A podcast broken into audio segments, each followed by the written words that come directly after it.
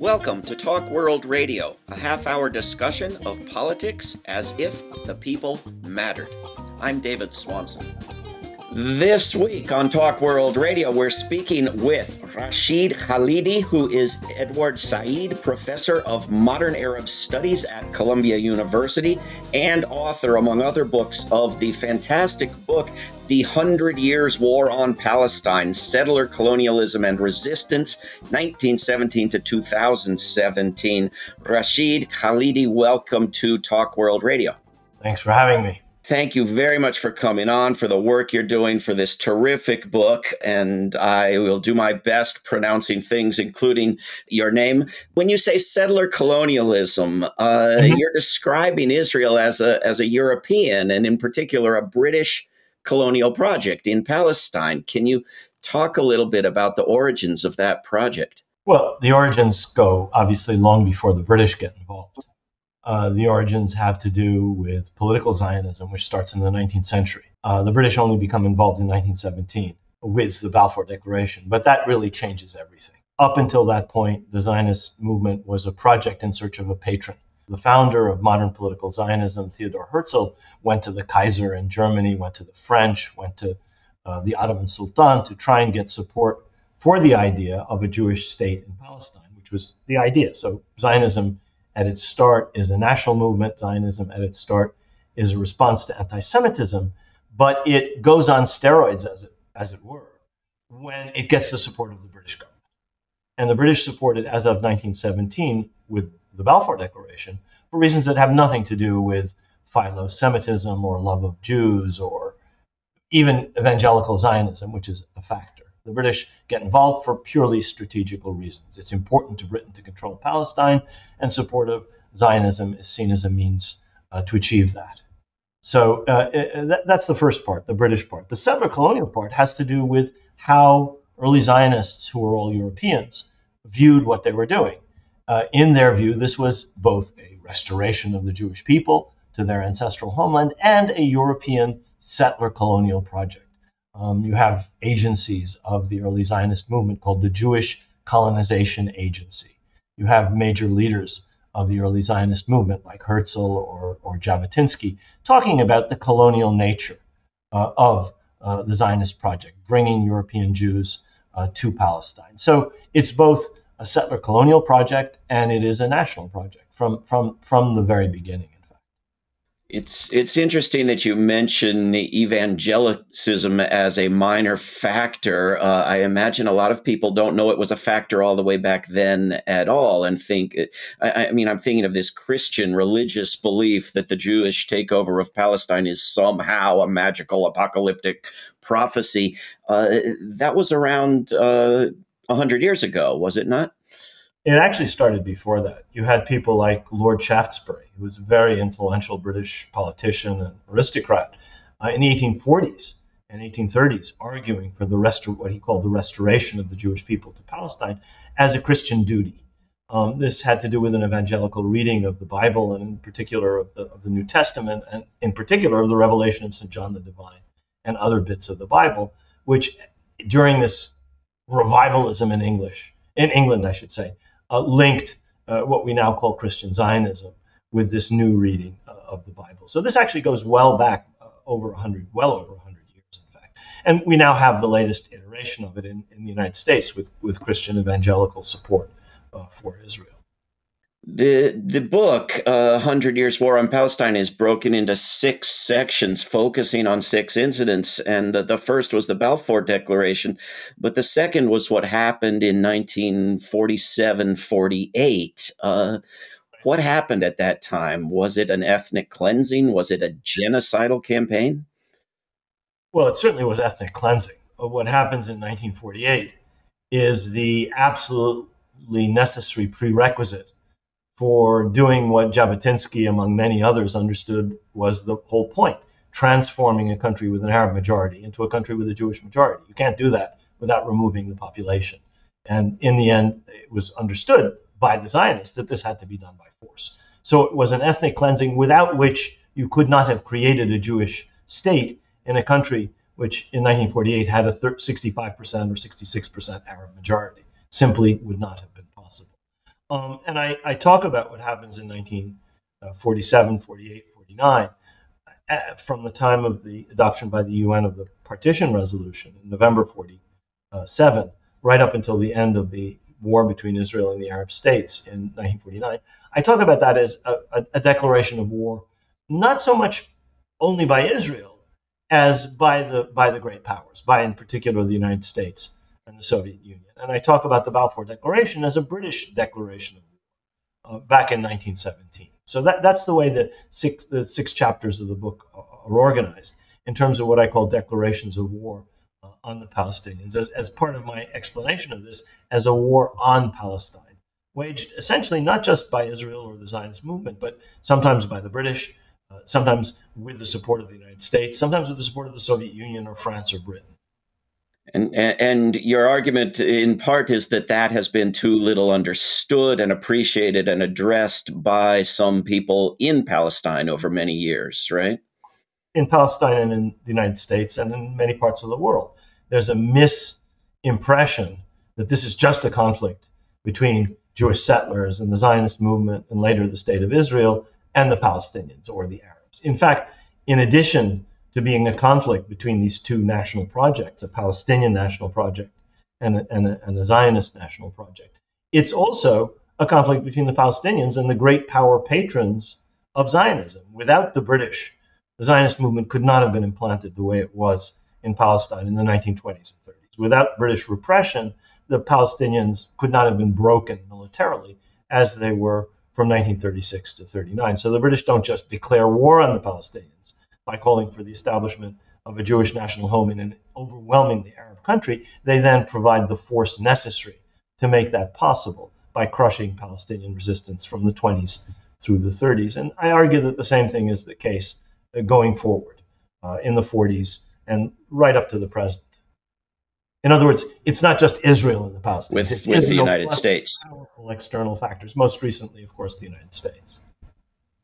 So just to just to zip through the the six sections, the third section uh, of the book, Rashid Khalidi, is about 1967, uh, and as usual, we are often told the reverse of what happened in terms of who's David, who's Goliath, who's who's the aggressor, who's who's the defender, etc. So what happened in 1967? Well, one of the things that I bring out are American government documents which show, firstly, that Israel only launched the 1967 war once it had a green light from Washington. The Israelis are very careful not to make the mistake they made in 56 when they attacked Egypt with Britain and France without American approval. And the United, American disapproval forced them to withdraw from Sinai and to withdraw from Gaza in 1957. So in 1967, they want to avoid that mistake. They send the head of the Mossad, uh, uh, uh, an officer by the name of Meir Amit, who meets with the president, President Johnson, meets with the Secretary of Defense, Robert McNamara, and gets a green light. Um, and at the same time, he's told what the American military and intelligence assessment is. You will crush them whatever happens. You will defeat them decisively and overwhelmingly, whether they attack you first or whether you attack. And it's very clear that even though people in the United States, people in Israel, may have believed that Israel was on the brink of annihilation, that was never in the cards. Israel was going to win, according to these estimates by the CIA, by military intelligence, by the chiefs of staff, Israel was going to win handily whatever happened. It was overwhelmingly superior to all the Arab armies put together, which is in fact what proved to be the case uh, in June 1967. So I talk about this as, an, as, a, as a declaration of war, not just because the United States gives Israel a green light for the war, but because the United States then is behind the passing of Security Council Resolution 242 in November of 67, uh, which never mentions the Palestinians, which calls for a settlement which essentially ignores the Palestinians. So this is a, this is a peace plan, which at the same time is a declaration of war on the Palestinians. You don't exist. You're never mentioned in this document, which is supposed to settle the whole issue, uh, a just settlement of the refugee problem. No mention of who's refugees or how it's to be settled. Uh, is, as I argue, a, a, declaration of war yet another in a, yet another time Uh, on the Palestinians, not by Israel, by the great powers, in this case by the United States, with the support of everybody who votes for this resolution in the Security Council. There are some people who view what was done in 1967 and ever since, I think, for the expansion of Israel as unacceptable. but anything before 1967, including those events of 1947 and 48, as unquestionable, even unmentionable. How how has that situation been created? Well, I mean, I think that something does change in 67.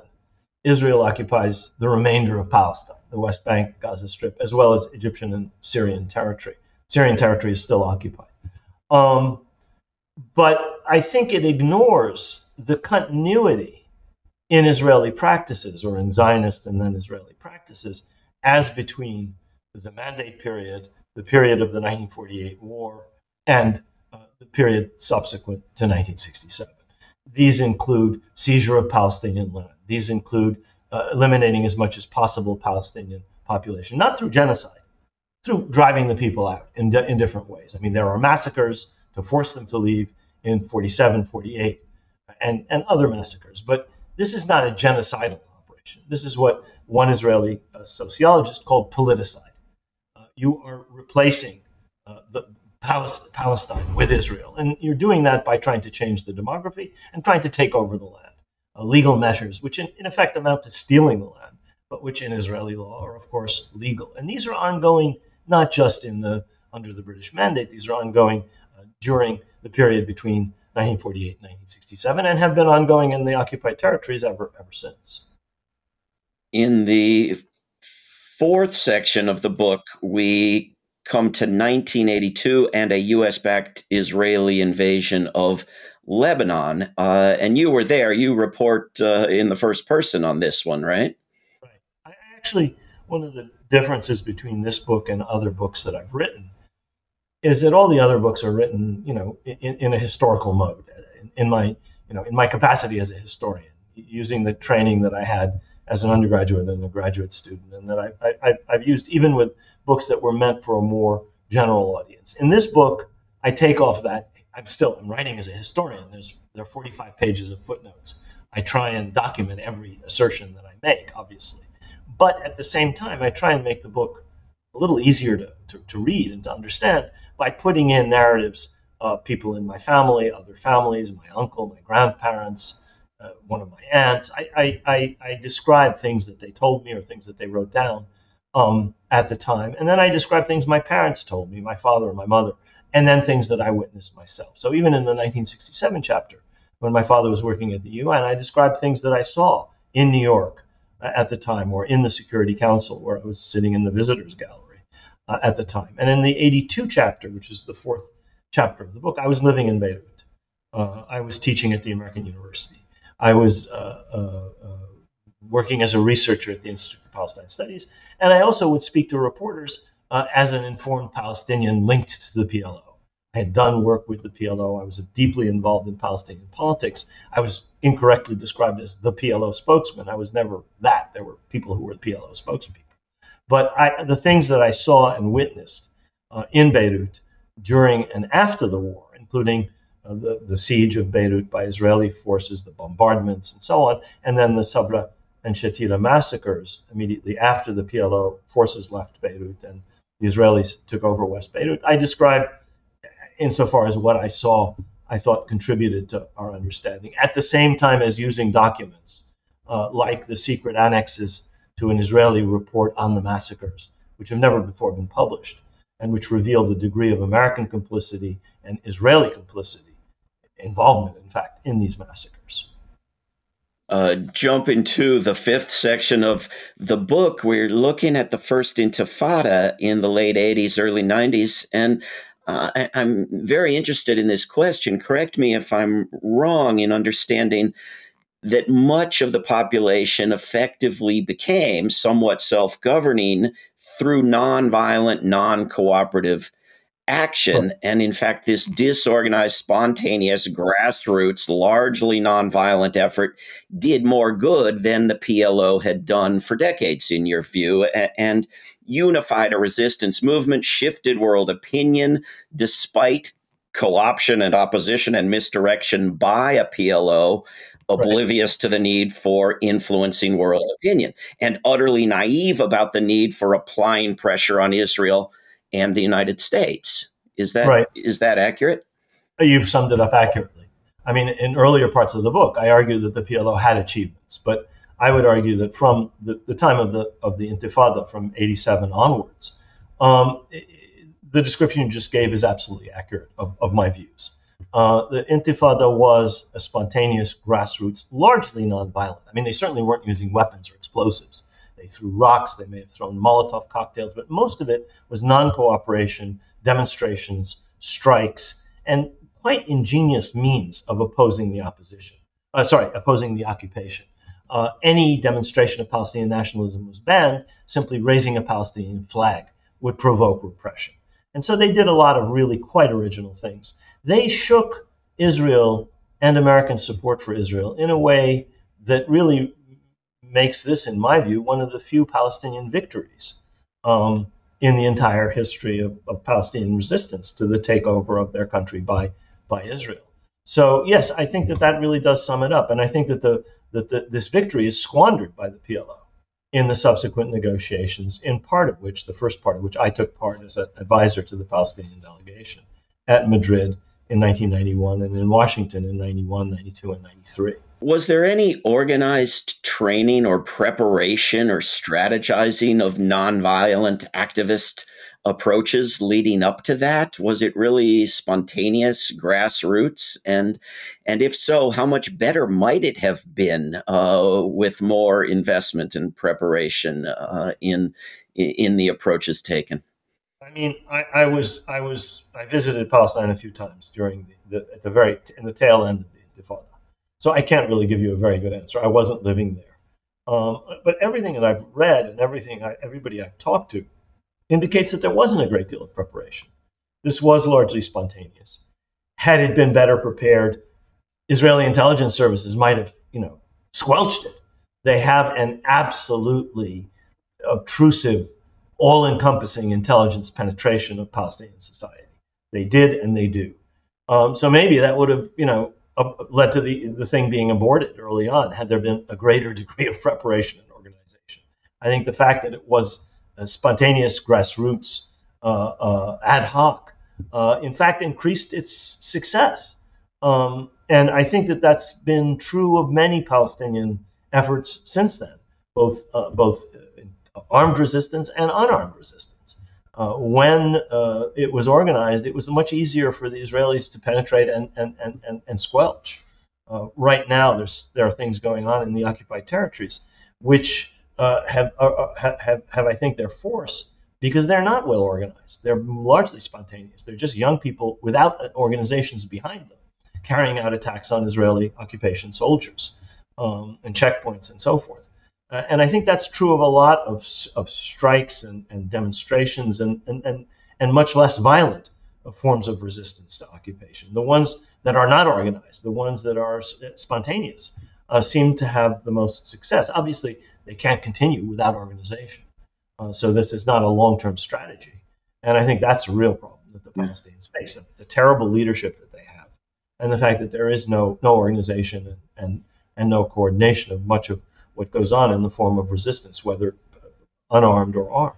Rashid Khalidi, I, I almost dare not bring up the topic of Palestinian violence, it's it's sort of automatically assumed I'm equating Palestinian violence with Israeli violence or sitting in the comfort of the United States blaming Palestinians for the Israeli occupation or so forth.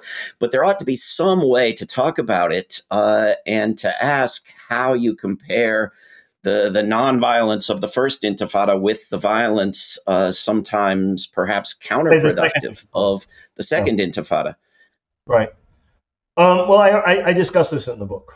And I think that the failure of the second intifada and the success of the first intifada says something important about nonviolence. On the other hand, I think it should be stressed that any occupation, any settler colonial regime will inevitably and necessarily produce resistance.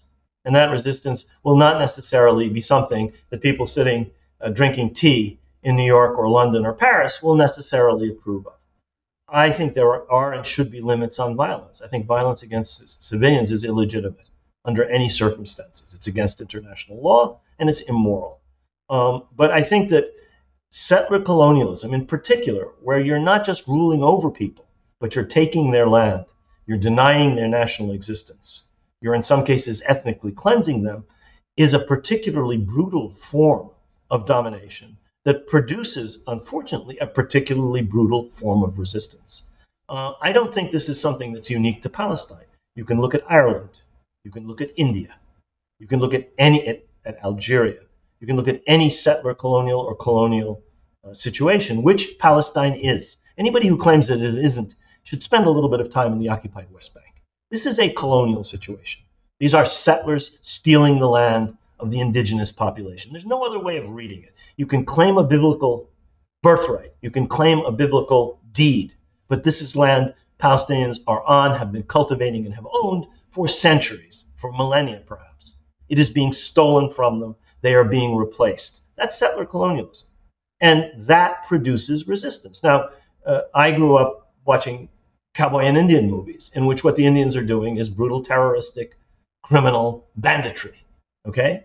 But we now understand the resistance of Native Americans to white colonization was simply their attempt to preserve their control of their what they saw as their country and their way of life, and their elimination, their destruction, large to a large extent as a people, and certainly their dispossession, which has happened in most parts of the United States, is something that we now look at a little bit differently than we used to when we watched cowboy and Indian movies. The problem is we haven't gotten away from a cowboy and Indian reading of Palestine where the Israelis are just good guys and they're being attacked for no good reason.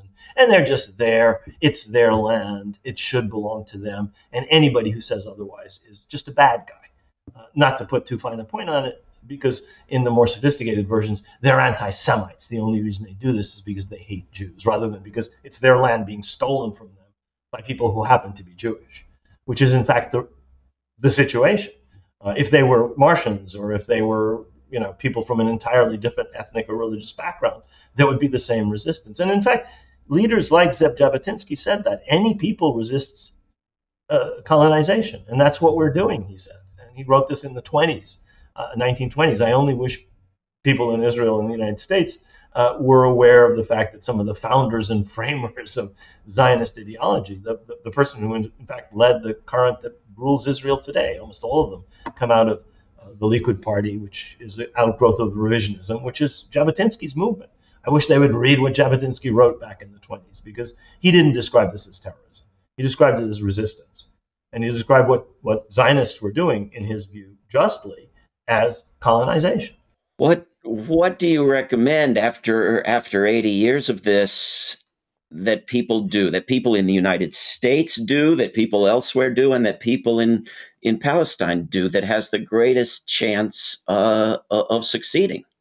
Well, what people in Palestine have to do is a is a is a big uphill struggle because they have to Palestinians have to first of all develop a competent unified leadership, which they do not have now. They have incompetent, politically bankrupt leaders who are more interested in fighting one another than they are in resisting occupation uh, Palestinians need a, a, whole new way of looking at this issue.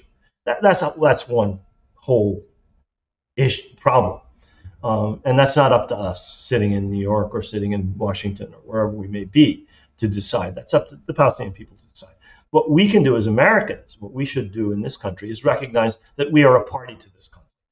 We are, in fact, the major party after obviously Israel, and together with Europe in sustaining, supporting, funding and arming the occupation of Palestine, in helping Israel to dispossess the Palestinians. We are not neutral.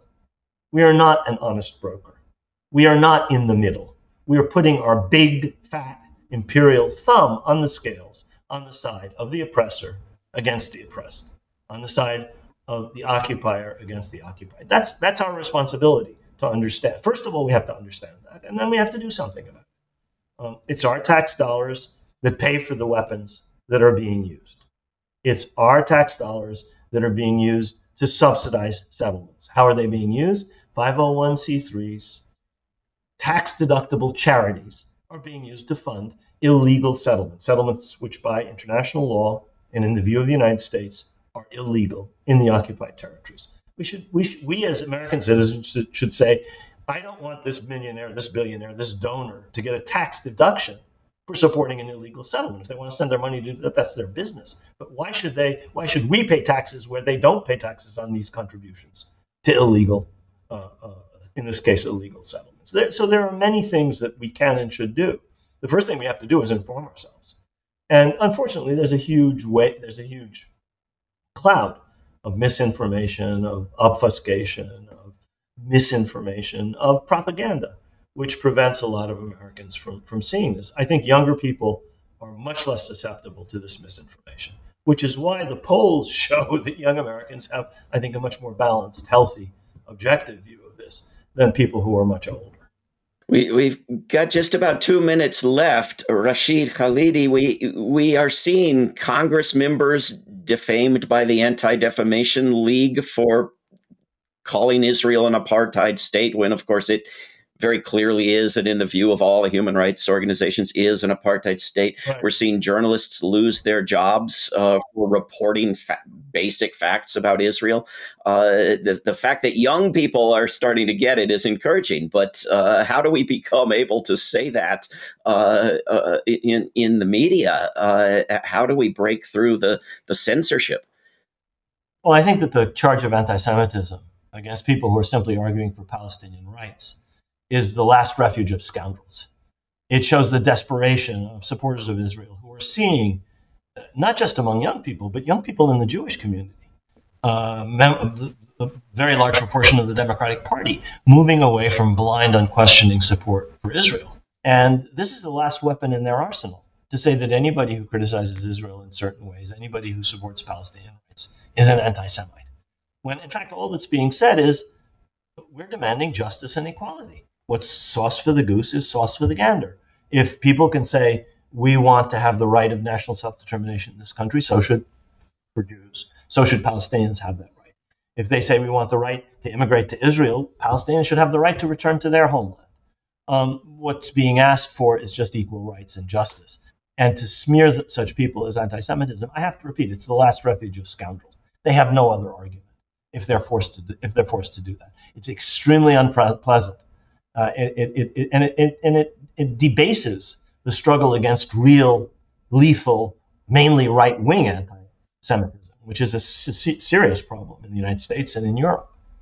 Absolutely. Uh, very well said. We've been speaking with Rashid Khalidi, who is Edward Said Professor of Modern Arab Studies at Columbia University. And one of his books is the absolutely wonderful book called The Hundred Years' War on Palestine Settler Colonialism and Resistance, 1917 to 2017. Rashid, thank you very, very much for coming on Talk World Radio. Thank you, David. It was a pleasure. I appreciate it. This is Talk World Radio. I'm David Swanson. Take action at rootsaction.org. Help end war at worldbeyondwar.org. Read or listen to today's Peace Almanac entry at peacealmanac.org. All past shows can be heard at talkworldradio.org. Talk World Radio is produced in Charlottesville, Virginia, and syndicated by Pacifica Network. There is no way to peace. Peace is the way.